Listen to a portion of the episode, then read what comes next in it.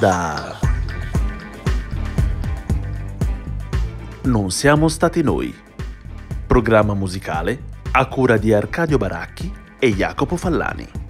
E benvenuti a una nuova puntata di Non siamo stati noi. Una trasmissione che spiega come niente si crea e nulla si distrugge, ma Tutto si elabora da Mozart ai Sonic Youth, a cura in compagnia di Jacopo Fallani e... Arcadio Baracchi.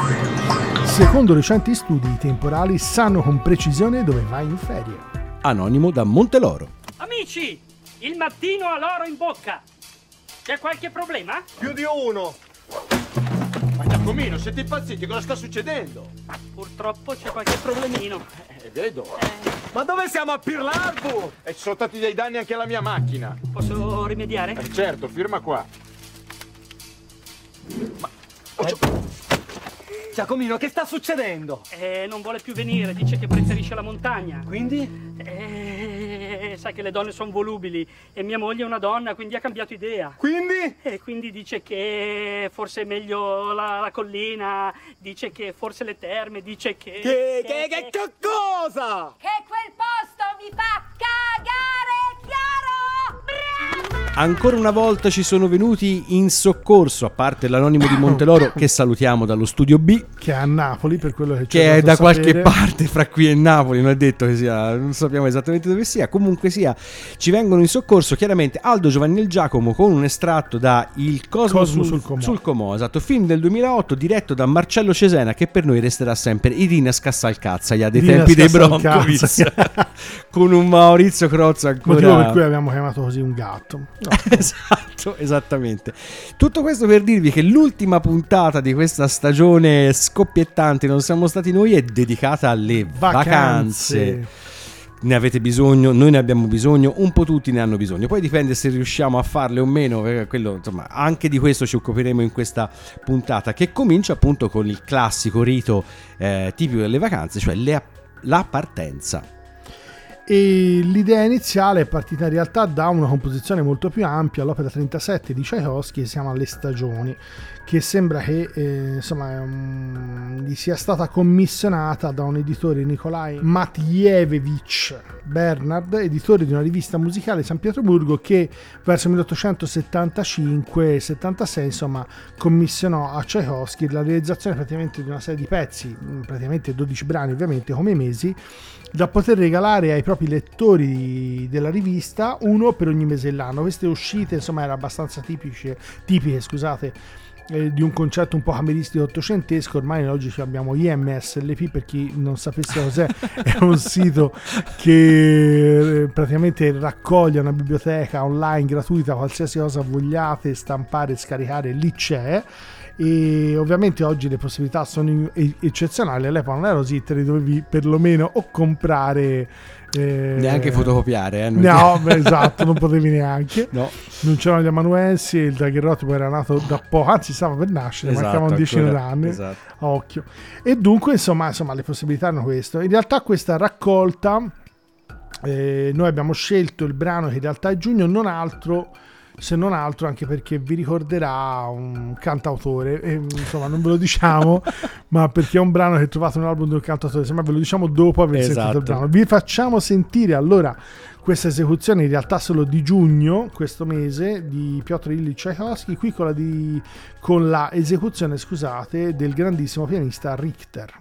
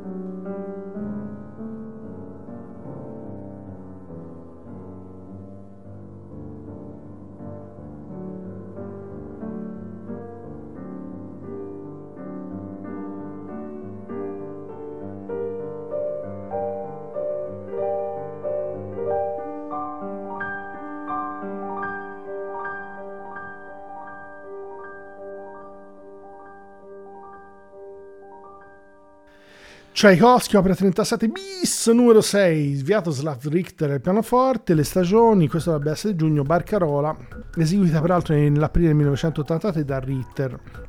Come dicevamo, li- l'idea insomma, è nata con questa sorta di caldo afoso e peraltro insomma in questo giugno lo possiamo dire anche perché il brano dà proprio questa idea quasi di sesta, di stanchezza data da questi nostri 40 gra- 44 gradi e mezzo percepita a 58. credo sia, eh. Esatto, sembra, e, e peraltro insomma penso sia veramente insomma, una, una temperatura pazzesca, sembra peraltro le oratre e da altri mari sono venute tutte qui a banchettare, non so se Buono. l'avete sentito, non tanto perché sembra che ci mangino praticamente tutte le cozze, per cui Però noi possiamo crea- mangiare le orate che Sì, non sono acce. diciamo così. che si- insomma, abbiamo diversi problemini in tal senso. Comunque, insomma, come dicevamo, l'idea di, un- di un'estate particolarmente calda, insomma, abbiamo cercato un brano che in qualche modo fosse collegata a questa sensazione. Ovviamente è una puntata un pochino più leggera e l'idea di fondo è quella, insomma, di, di- di idee immaginifiche. Esatto, di Esatto. accompagnarvi. Come direbbe il nostro vecchio mentore, come diceva, Come diceva? suggestioni, Sugge- suggestioni, suggestioni, suggestioni, esatto. Potremmo ultimare Non penso ascolterà proprio questa di puntata. No, speriamo. Perché sennò... Un caro saluto, tu Oh, sai chi sei. Esatto. E se, lo- e se ti sei riconosciuto, l'avvocato lo paga sempre Arcadio. Eh, naturalmente, certo. Allora, restiamo nel tema appunto del, del viaggio, appunto della partenza, la- mh, abbandoniamo questi strumenti un po' arcaici e buttiamo sul buono vecchio aereo, con un gruppo che però è un po', passatemi il termine, arcaico. Peter, Paul e Mary sono stati creati in maniera quasi artificiosa dal manager Albert Grossman con l'idea di rappresentare in un colpo solo una specie di super gruppo folk dove ci fosse una cantante bionda, un tipo eh, diciamo ricco sia materialmente che di humor e il classico musicista folk dell'aria pacifica e paciosa. Questa era l'idea mh, che a me Arcadio ricorda altri scenari di altri produttori che ascoltando un pezzo non pensavano a chi poterlo far cantare, ma come doveva essere quella che l'avrebbe dovuta cantare. Questa insomma tutta una serie di aneddoti così mh, neanche tanto vecchi, diciamo così. Appunto, questa è l'idea dietro eh, Peter Paul e Mary, che però nell'immaginario americano prendono un posto molto particolare, un po' perché sono diciamo fra i gruppi che eh, utilizzando l'armonia vocale ehm, ne fanno un argomento centrale del nuovo folk che alla fine degli anni 60 si impone insieme a loro appunto ai classici Crosby, Still e Nash Young. Ma sono anche il gruppo che aiuta in parte a emergere personaggini del calibro di Bob Dylan o che affermano verso le generazioni diciamo più recenti altri autori di grande spessore come eh, Woody Guthrie per esempio. Mitica la loro partecipazione al festival di Norfolk nel 64 nel quale eseguirono per l'appunto Blowing in the Wind che oggi è un classico che tutti noi conosciamo il brano che ci andiamo ad ascoltare Living on a Jet Plane è scritto per l'appunto da John Denver che vi preannuncio tornerà più avanti in questa puntata e eh, diventa appunto classico proprio nell'interpretazione di All my bags are packed, I'm ready to go. I'm standing here outside your door. I hate to wake you up to say goodbye. But the dawn is breaking, it's early morn. Taxi's waiting, he's blowing his horn. Already I'm so lonesome I could cry. So kiss me and smile for me. Tell that you'll wait for me. Hold me like you'll never let me go. I'm leaving on a jet plane. I don't know when I'll be back again. Oh, babe, I hate to go. There's so many times I've let you down. So many times I've played around. I tell you now, they don't mean a thing. Every place I go, I think of you. Every song I sing, I sing for you. When I come back, I'll wear your wedding ring. So kiss me and smile for me. Tell me that you'll wait for me. Hold me like you'll never let me go. I'm a leaving on a jet plane. I don't know when I'll be back again. Oh, babe, I hate to go. Now the time has come to leave you one more time. Let me kiss you, then close your eyes. I'll be on my way. Dream about the days to come when I won't have to leave alone. About the time I won't have to say. Kiss me and smile for me.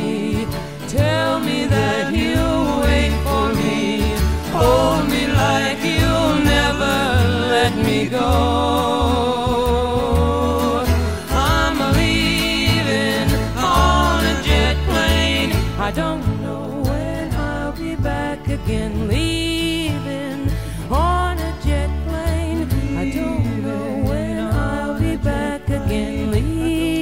La versione più famosa di questo Living on a Jet Plane è proprio quella di Peter, Paul e Mary che abbiamo appena ascoltato, pubblicata nel 1967 dentro il loro album Album 1700, si intitolava così, scusate l'impiccio di parole. Ed è effettivamente un po' la summa teologica di quello che il gruppo era in grado di fare, atmosfere soffuse, un richiamo al folk ma con questo utilizzo del contrabbasso quasi gezzato, queste armonie vocali che troveremo eh, espanse e ulteriormente potenziate nella cosiddetta scena della West Coast che esploderà di lì a qualche anno. Effettivamente poi anche per l'atmosfera del brano ce la potevamo giocare con un Crosby, Steel, Nash Young invece abbiamo puntato su questo trio che peraltro sembra che non abbiamo mai passato e quindi l'occasione veniva assolutamente ghiotta. Come dicevo, un gruppo che ha portato il folk alle masse, che sembra un paradosso, nel pub del grande pubblico americano che conosce alcuni brani eh, per esempio del repertorio di Dylan più attraverso la versione di Peter Paul e Mary che non attraverso la versione originale appunto del suo autore. Ma a questo punto, visto che siamo partiti, perché non pensare di arrivare in qualche luogo esotico, particolarmente esotico? In realtà dei brani vi stiamo far- per far sentire, forse questo è uno di quelli con meno onomatopee. Stiamo parlando di un brano di Olivier Messiaen che poi alla fine insomma si è dedicato fin da giovanissimo, sembra abbia cominciato a notare rimanere particolarmente affascinato dal canto degli uccelli fin da insomma la tenera età di 20 anni, per cui aveva già cominciato a trovare tutta una serie di relazioni anche fra colori e suoni. Questo è il motivo di fondo per cui a un certo punto si dedica alla composizione intorno al 56 su commissione Pierre Boulez, grande oltre che direttore, compositore, ma instancabile organizzatore di eventi e commissionatore di, di partiture. Eh, per quelle che erano le domain musical di parigine di Boulez. Il brano in realtà è pia- pianoforte e, mm, e una piccola orchestra e spicca questa piccola orchestra in realtà come in un dialogo che in qualche modo insomma ruota attorno a quella è la parte principale pianistica. Vi facciamo fare un piccolo ascolto e poi dopodiché insomma concludiamo con quelle che sono un po' le, le idee esotiche di questo brano che probabilmente vi sembreranno un po' lontani da quelle che normalmente avete come idee esotiche. Ve lo facciamo sentire Olivier Messiaen, Eusoi Exotique per pianoforte solo e piccola orchestra, un brano del 55-56 come dicevamo, qui con il piano solo Marcus Bellheim, la direzione di Constanzia Gorzi e l'ensemble Octopus for Music der Moderne.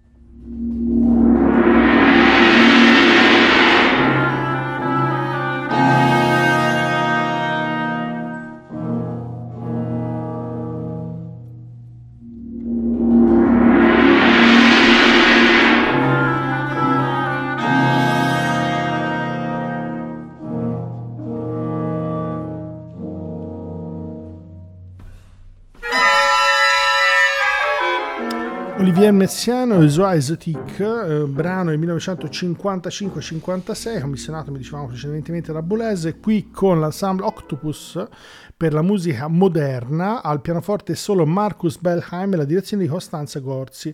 Questa è un'esecuzione in realtà recentissima, il 9 febbraio 2017 a Monaco. L'orchestra è praticamente tutti giovanissimi, si vede insomma gente che probabilmente non arriva neanche a 18-19 anni.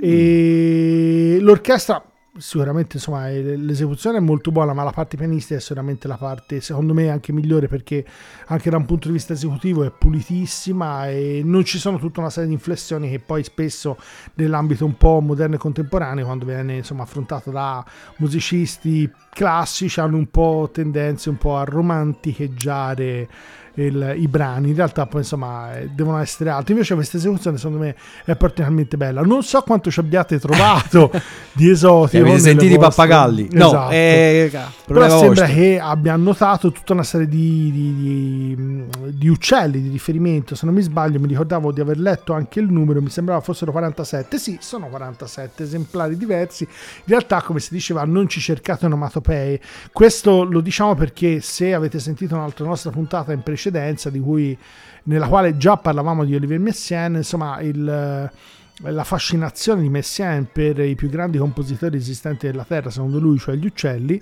li usava spesso e volentieri come citazioni. Nel caso mi viene ovviamente subito in mente insomma, un brano flautistico e è il Merlo Nero e ovviamente le citazioni proprio si sprecano da un punto di vista proprio di onomatopee.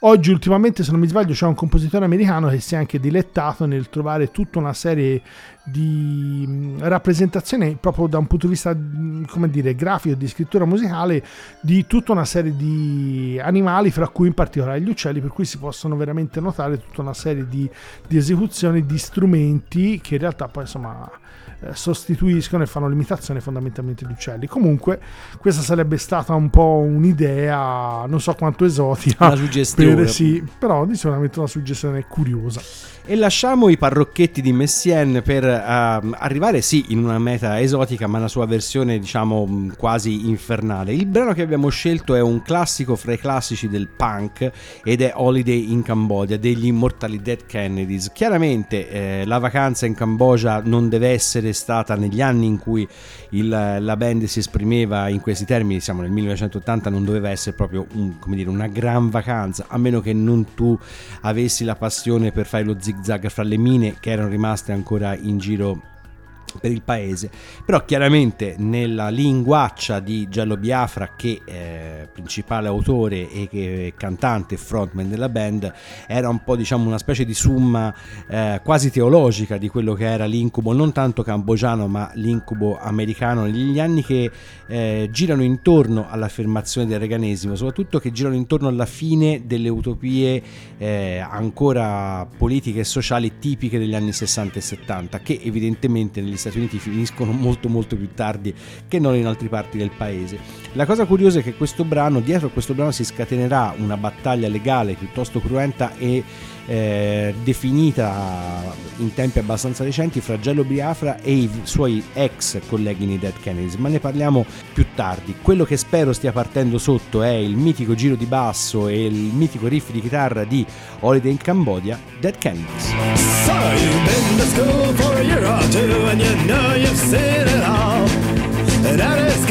and you'll go far back east your time don't crawl. Jazz to parade your snares on your five-grand stereo. Bragging that you know how the niggas feel cold and the sun's got so much so. It's time to taste what you most fear. Right, God will not help you here. Brace yourself, my dear. Brace yourself, my dear.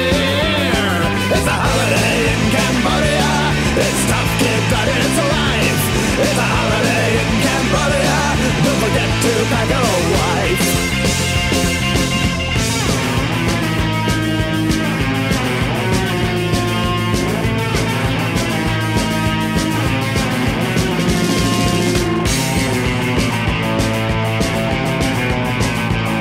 You're a star, but a snitch. You suck like a leech. You want everyone to act like you. You bitch so you can get rich, but your boss can switch her off you. Well, you'll work harder with a gun in your back for a bowl of rice a day. Slave or soldiers till you starve and your head is skewered on a stake. Now you can go where people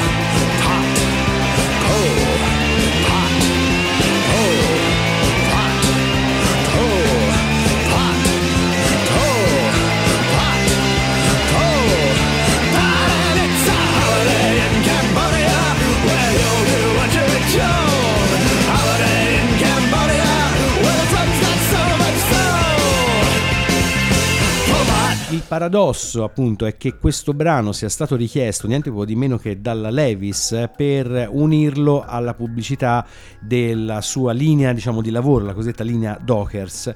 Chiaramente Gello Biafra ha rifiutato l'utilizzo del brano che eh, secondo lui poteva andare a sostenere eh, l'immagine di prodotti che potevano essere per esempio mh, realizzati con lo sfruttamento del lavoro, per esempio di quelli che gli americani chiamano gli sweatshops, cioè i, mh, queste grandi fabbriche tessili soprattutto nel sud-est asiatico per l'appunto. E quindi sembra che in eh, rappresaglia a questa decisione di Gello Biafra gli altri suoi ex soci nei Dead Kennedys hanno- abbiano deciso di citarlo per svariati milioni di dollari per l'appunto per i soldi che non avrebbero guadagnato sfumato l'accordo con la Levis. Ora, se sia stato o meno questo il motivo scatenante è difficile dirlo. Quello che è sicuramente certo è che appunto la causa ha bloccato eh, in maniera piuttosto permanente per esempio la produzione di nuovo materiale, la ristampa di vecchio materiale dei Dead Kennedys fino a qualche anno fa, cosa che chiaramente può dispiacere perché effettivamente le loro cose non si trovavano così agilmente sul mercato. Gello Biafra ha continuato la sua carriera appunto diciamo prima di linguaccia, di uomo eh, diciamo non ehm, come dire non scevro di posizioni anche curiose, sicuramente urticanti per il- la grossa parte del pubblico americano, però il personaggio lo si conosce bene e tutto sommato gli si vuole ancora bene. Ma a questo punto, se siamo andati e siamo arrivati in un luogo esotico, a un certo punto c'è la necessità di tornare a casa, se c'è la necessità. Come si legge alcune volte nella descrizione di una delle più famose sonate di Beethoven, la Waldstein si cita in realtà, insomma, il suo nome più famoso sia l'Aurora, a me risultava in realtà la Waldstein, probabilmente frequento gente che suona più spesso il pianoforte, per cui la chiamano quasi tutti così. In realtà questa sonata mi era venuta in Ottimo. mente proprio perché essendo l'Aurora, insomma, dall'idea, insomma, del momento finale quando il sole sta per sorgere, per cui un po' l'estate sta finendo. E, Ah, esatto. Quella no, quella lì. là delle citazioni, insomma, l'idea è quella di stiamo arrivando in direzione dell'autunno, per cui stiamo andando un po' verso il momento in cui decade. Infatti, mi è venuto un po' di tristezza nel momento in cui ho cominciato a capire che le giornate cominciano in realtà a eh, diventare sempre più corte dal 23 giugno, cioè quando noi Esatto. andiamo in realtà in vacanza, in realtà è il momento peggiore perché è da lì che cominciano a scemare quando già sei all'inizio di agosto. Stai già guardando, insomma, Oh, grazie per questa botta di tristezza che- ora è venuta anche a me. Non ci avevo Esatto, pensato. Esatto, è venuta anche Mannaggia. a me. Eh. A volte c'ho- eh, mi è rimasta. Comunque, E questa sonata bellissima ve la facciamo sentire, è la numero 21 in Do maggiore, opera 53, io l'ho sentita anche da una bambina di 12 anni, sono rimasto abbastanza impressionato, ma ve la facciamo sentire da quello che è definito forse uno degli ultimi grandi pianisti del, del pianismo ottocentesco allievo di Krause, in realtà arriva di Liszt, un personaggio che ha vissuto, se non mi sbaglio, almeno 90 anni, pianista di quelli che hanno veramente fatto anche molto serio, persona colta, ma che sempre si è dedicato anche moltissimo all'esecuzione dal vivo di queste cose perché poi anche la figura del pianista è cambiata nel tempo. E il pianista classico oggi è sicuramente anche a livello internazionale più visibilmente insomma eh, comunicativo può piacere o no però ci sono personaggi di varia natura che stanno dedicando ai capelli all'aspetto a tutta una serie di altri elementi. Sì qualcuno Ne abbiamo parlato recentemente. cosce, però eh, non sono l'unico elemento fondamentale. Però naturalmente hanno cominciato a dedicare ovviamente tutta una serie di, di- di- di- importanza a una serie di elementi più comunicativi lui tante volte è stato citato per essere uno che ha fatto tipo tutta l'integrale di Bach eh, dal vivo in eh, poi concerti un'operazione pazzesca nel caso pianistico Da crampi. sì, da fare tipo 17 concerti in 22 giorni e per un pianista insomma tenere un recital integrale di un'ora, un'ora e passa con uno stile insomma di stampo ottocentesco per cui non pezzi tanto per far passare il tempo ma roba corposa insomma stiamo passan- parlando insomma di, di impegni lavorativi forti stiamo parlando di Claudio Arrao eh, qui ve lo facciamo sentire in una registrazione integrale della Wallstein. Naturalmente, noi vi faremo sentire ovviamente un eh, piccolo estratto dell'Allegro con brio, la parte iniziale. Arrao è scomparso nel 1991 e, come dicevamo precedentemente, insomma, è stato. eh, particolarmente eh, vitale da un punto di vista proprio esecutivo e della sua attività concertistica dal vivo.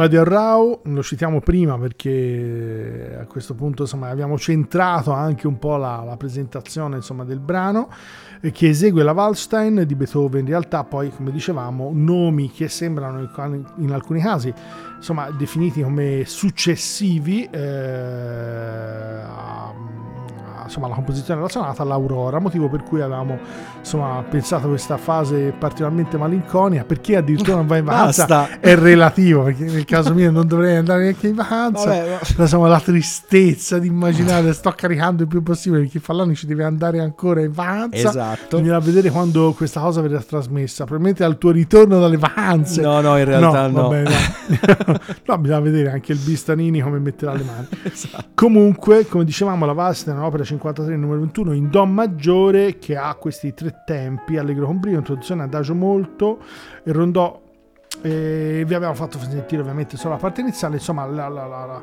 lo spunto era nato proprio dal fatto che ci avesse un, un titolo, l'Aurora è stato abbastanza, come dire, semplice e...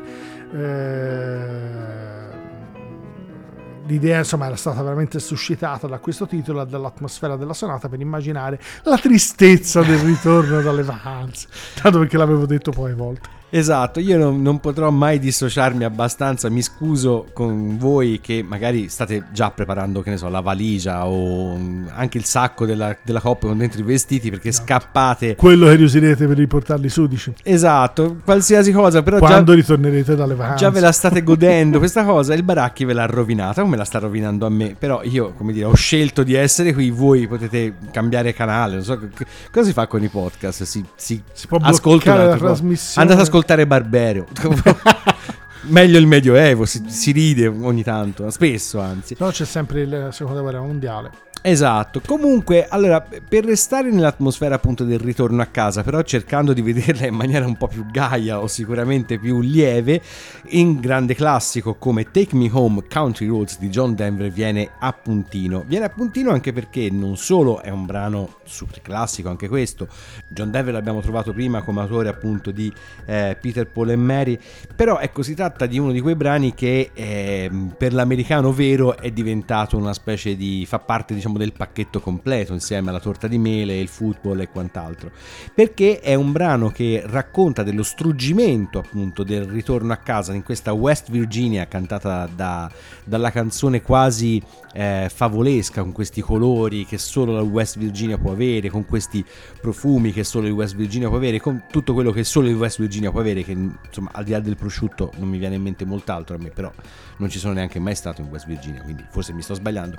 Però comunque sia un grande classico da parte di un autore estremamente prolifico e estremamente importante nella scena country, ma non solo statunitense, ed ha una voce assolutamente riconoscibile da chiunque non avesse mai sentito questo brano, ma avesse avuto per esempio la fortuna di ascoltare anche i grandi classici, uno per tutti, I'm Easy.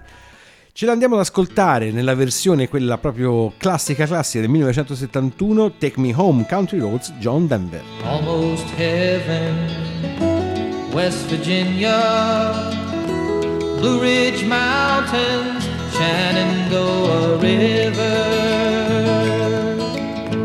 Life is old there, older than the trees, younger than the mountains, growing like a breeze. Country roads,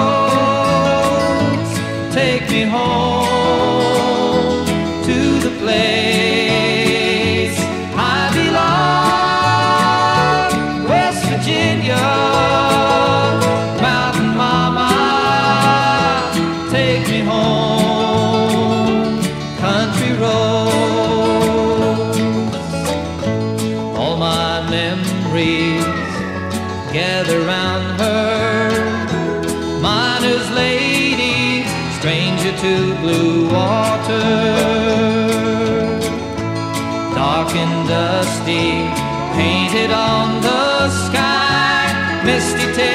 moonshine, teardrop in my eye, country roads, take me home to the place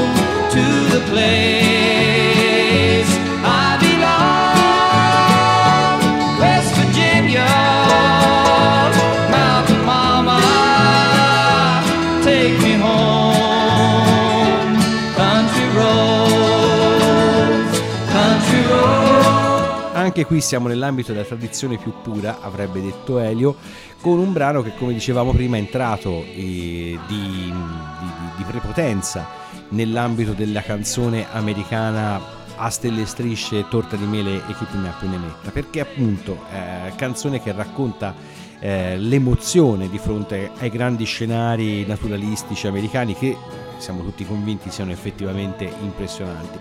Però è chiaro che qui in maniera un po' forse caricaturale, eh, per certe esigenze appunto tipiche anche della canzone country, i toni sono veramente tanto accesi e forse un, un po' eccessivi, però perché stare qua a smontare da un punto di vista poetico un grande classico appunto della canzone e soprattutto un ottimo prodotto del sempre da noi apprezzato John Denver, una delle passioni giovanili peraltro del Baracchi, lo dico così, lo- gli ripago un po' pan per focaccia per avermi Beccati intristito la mia partenza per le vacanze.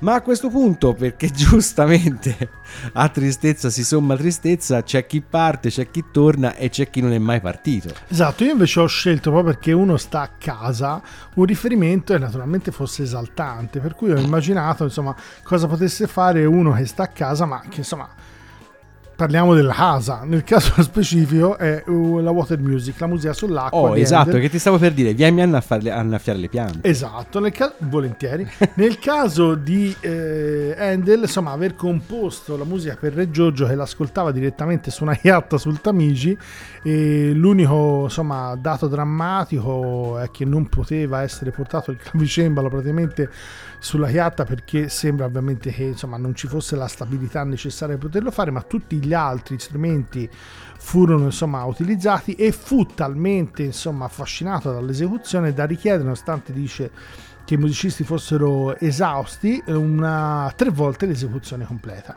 Questo si racconta come aneddoto su questa esecuzione. E ovviamente immaginiamo che questa esecuzione che la prima si tenne il 17 luglio 1717 fosse in piena estate però insomma all'interno ovviamente di, di Londra per cui immaginiamo che Giorgio insomma di vacanze non ne avesse particolarmente bisogno però È bello essere re, come diceva Mel Brooks. esatto. Però sicuramente insomma Re Giorgio aveva app- ampiamente apprezzato in un Tamigi sicuramente immaginiamo po- probabilmente ci, ci sbagliamo non avesse forse gli odori dei fiumi della modernità però eh, sicuramente colera, peraltro. esatto.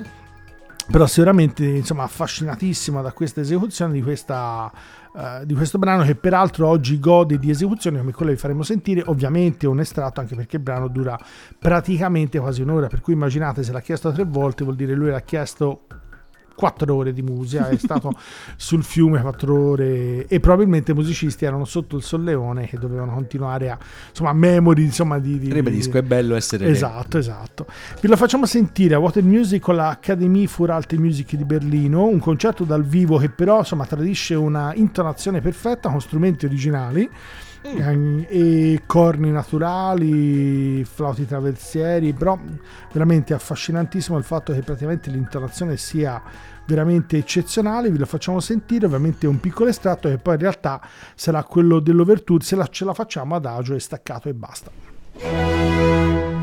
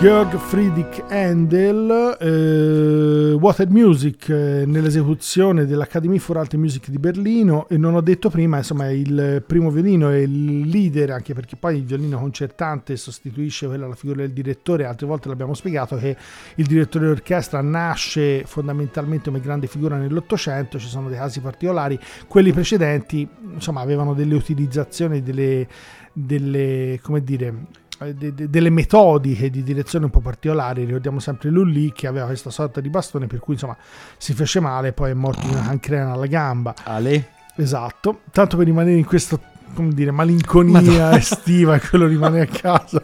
esatto.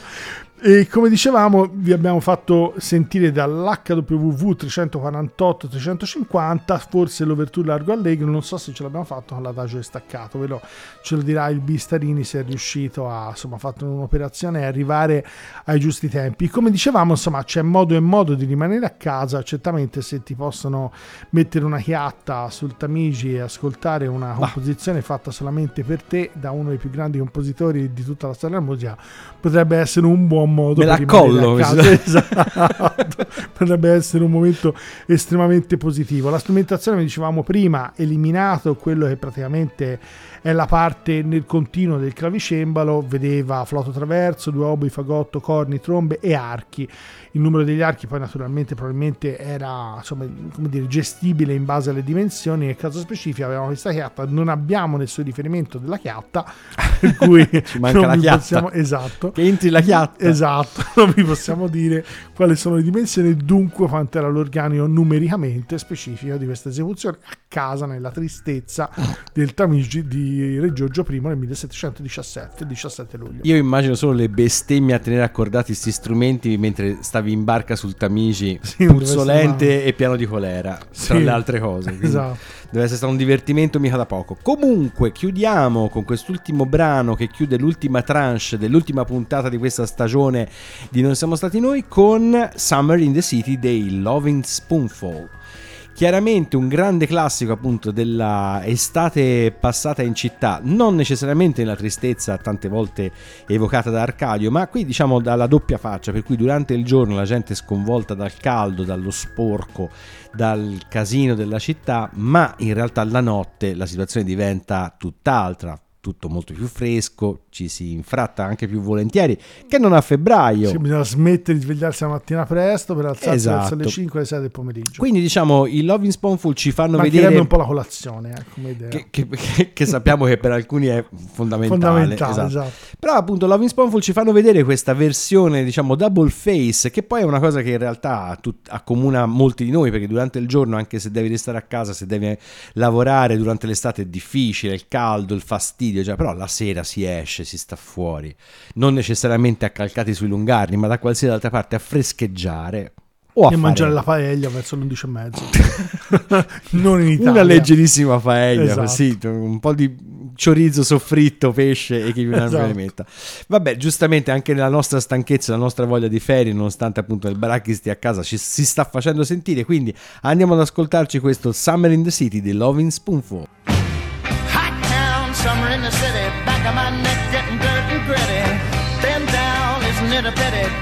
To be a shadow in the city. All around, people looking half dead, walking on the sidewalk harder than a match here. But at night it's a different world. Go out and find a girl. Come on, come on and dance all night. Despite the heat, it'll be alright. And babe, don't you know it's a pity the days can't be like the nights in the summer, in the city, in the summer, in the city. Meeting in the city, dressed so fine and looking so pretty. Cool cat, looking for a kitty, gonna look in every corner of the city. Till I'm wheezing like a bus stop, running up the stairs, gonna meet you on the rooftop. But at night it's a different world. Go out and find a girl. Come on, come on and dance all night. Just like the heat, it'll be alright. And babe, don't you know it's a pity the days can't be like the nights in the summer, in the city, in the summer, in the city.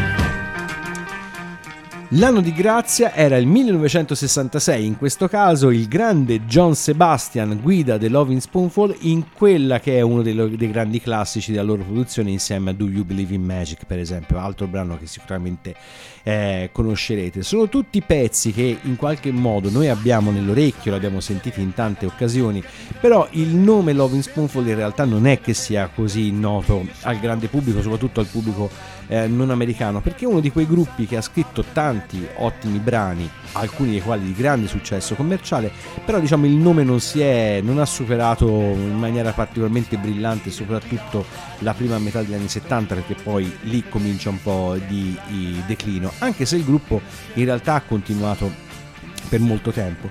La pena di John Sebastian, che appunto ehm, guidava la band, era sicuramente una di quelle pene di, di primordine, però come si sa, fuori da un certo contesto e da un certo tipo di allure commerciale è difficile poi che le carriere rimangano, come dire, fulgide per molto tempo. Ma a questo punto, per arrivare alla chiusa triste di questa puntata, triste, dedicata comunque sia alle, Alle vacanze, vacanze. perché non citare un uomo che secondo me di, va- di vacanze se per sé non aveva una grande cultura? Soprattutto aveva parlato di gente che in vacanza non ci andava praticamente Mai. Il contributo, come al solito, c'è letto da Arcadio. Ah, le vacanze.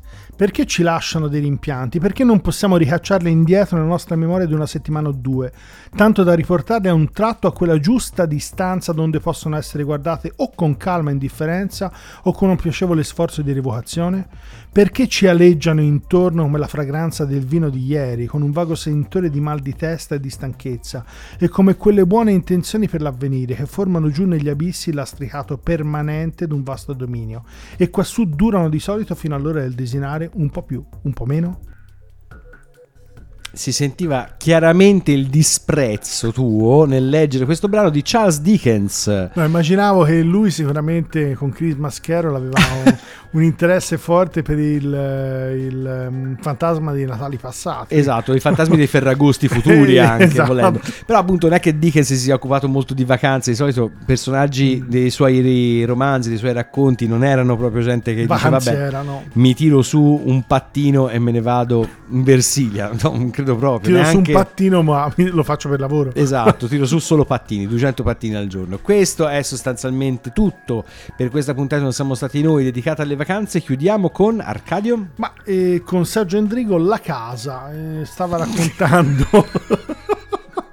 stava raccontando un aneddoto anche perché abbiamo scelto questo brano proprio per il fatto che insomma questa scelta delle vacanziere è un po' malinconica perché insomma uno rimane anche in città potrebbe non fare le vacanze forse non ha i soldi non ce la fa e allora la, la scelta è caduta su questo brano e Fallani stava raccontando un aneddoto su Sergio Endrigo Un aneddoto su, su Sergio Endrigo molto velocemente. Endrigo aveva l'abitudine di presentarsi in televisione con diciamo degli abiti molto mh, diciamo seri, quasi seri, diciamo completi. formali Esatto, beige, camicia marrone, cose del genere e la stampa tendeva a prenderlo sempre in giro dicendo si è presentato di nuovo Sergio Endrigo vestito da impiegato del catasto. Una volta Endrigo stanco di questa cosa si presentò a una trasmissione appunto Rai vestito con pantaloni fucsia, camicia, camicia gialla fluorescente oppure il contrario scarpe bianche, insomma un look particolarmente sbarazzino. Il giorno dopo corse a leggere che cosa aveva scritto i giornali, i giornali Sergio Endrigo come al solito vestito da impiegato del catasto, quindi a niente era valso. Grazie Sergio per questo fantastico eh, siparietto che ci ha sollevato un po' l'umore perché esatto. siamo perché messi- anche lui come noi non andava in vacanza. Esatto.